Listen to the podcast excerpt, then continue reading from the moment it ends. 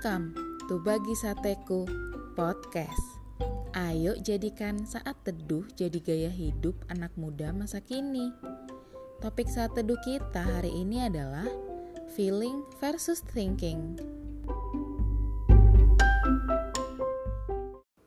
Ayo kita buka Alkitab kita di Efesus 3 ayat 20 yang berbunyi, bagi dia yang dapat melakukan jauh lebih banyak daripada yang kita doakan atau pikirkan, seperti yang ternyata dalam kuasa yang bekerja di dalam kita. Sahabat sateku, mungkin banyak dari antara kita yang lebih cepat menggunakan logika dulu daripada perasaan kita. Contoh sederhananya nih, kalau kita lagi di jalan raya naik mobil atau motor, terus di depan kita ternyata ada orang naik motor yang lagi jatuh dari dalam hati kita sih pengen bantuin, tapi yang duluan kepikiran tuh biasanya, aduh udah diteriakin dari belakang nih, nanti malah aku bikin macet kalau aku ikutan stop. Atau, aduh gue udah mau telat ngantor, kalau nolongin malah jadi telat, nanti gue kena marah bos lagi.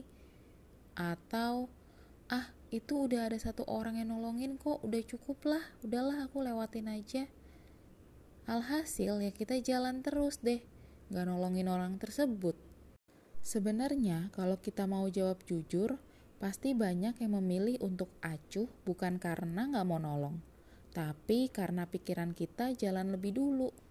Mungkin situasi sekitar yang kurang kondusif, dan juga mungkin ada urusan yang sedang kita kejar yang gak boleh telat juga.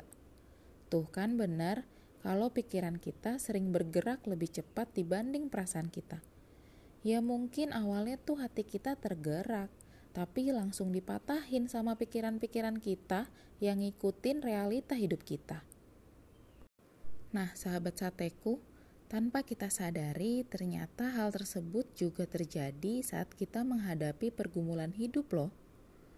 Kita tuh sering nyuekin suara di hati kita, dan lebih mengutamakan apa yang logis di pikiran kita. Contohnya, Tuhan taruh di hati kita untuk kita komitmen jadi pelayan gereja.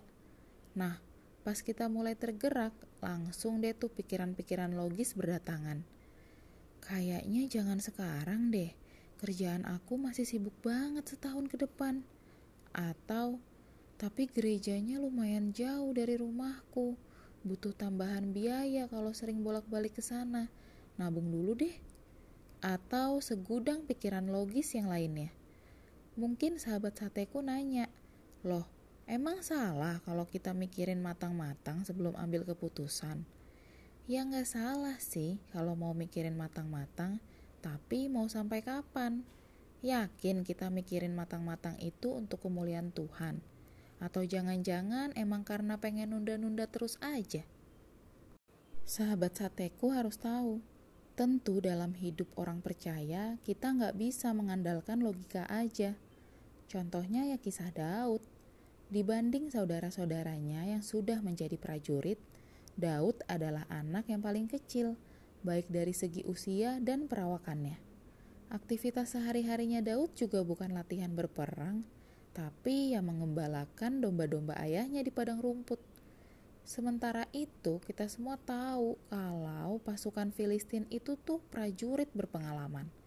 Secara pikiran ya benar-benar lawan yang gak seimbang. Apalagi ketika akhirnya Daud memutuskan untuk maju melawan raksasa Goliat. Orang-orang pasti berpikir dan melihatnya sebagai tindakan yang gak realistis. Namun, Daud mendengarkan hatinya dan mengandalkan imannya kepada Tuhan. Seluruh perasaannya diliputi kepercayaan kepada Allah yang ia yakini sanggup menolongnya. Dan kita semua tahu kan akhir kisah Daud lawan Goliat ini, Daud menang. Daud yang secara pikiran logis gak masuk hitungan, tapi Daud menang. Coba kalau Daud sibuk tenggelam dalam pikiran-pikiran logisnya. Gak jadi tuh dia maju lawan Goliat gak kejadian juga deh perkara-perkara ajaib yang dirasakannya bersama Tuhan. Ingat, bagi Tuhan tidak ada orang biasa atau luar biasa. Yang ada hanya orang yang mau membuka hati untuk dipakai olehnya atau tidak. Jadi, Yuk belajar menghadapi pergumulan hidup kita dimulai dari respon hati yang benar kepada Tuhan. Respon hati yang belajar untuk mengandalkan Tuhan senantiasa. Lalu setelah itu baru kita gunakan pikiran kita untuk mendukung apa yang sudah Tuhan taruhkan di hati kita. Karena hati yang tertuju kepada Tuhan mampu melakukan jauh lebih banyak dari yang kita pikirkan.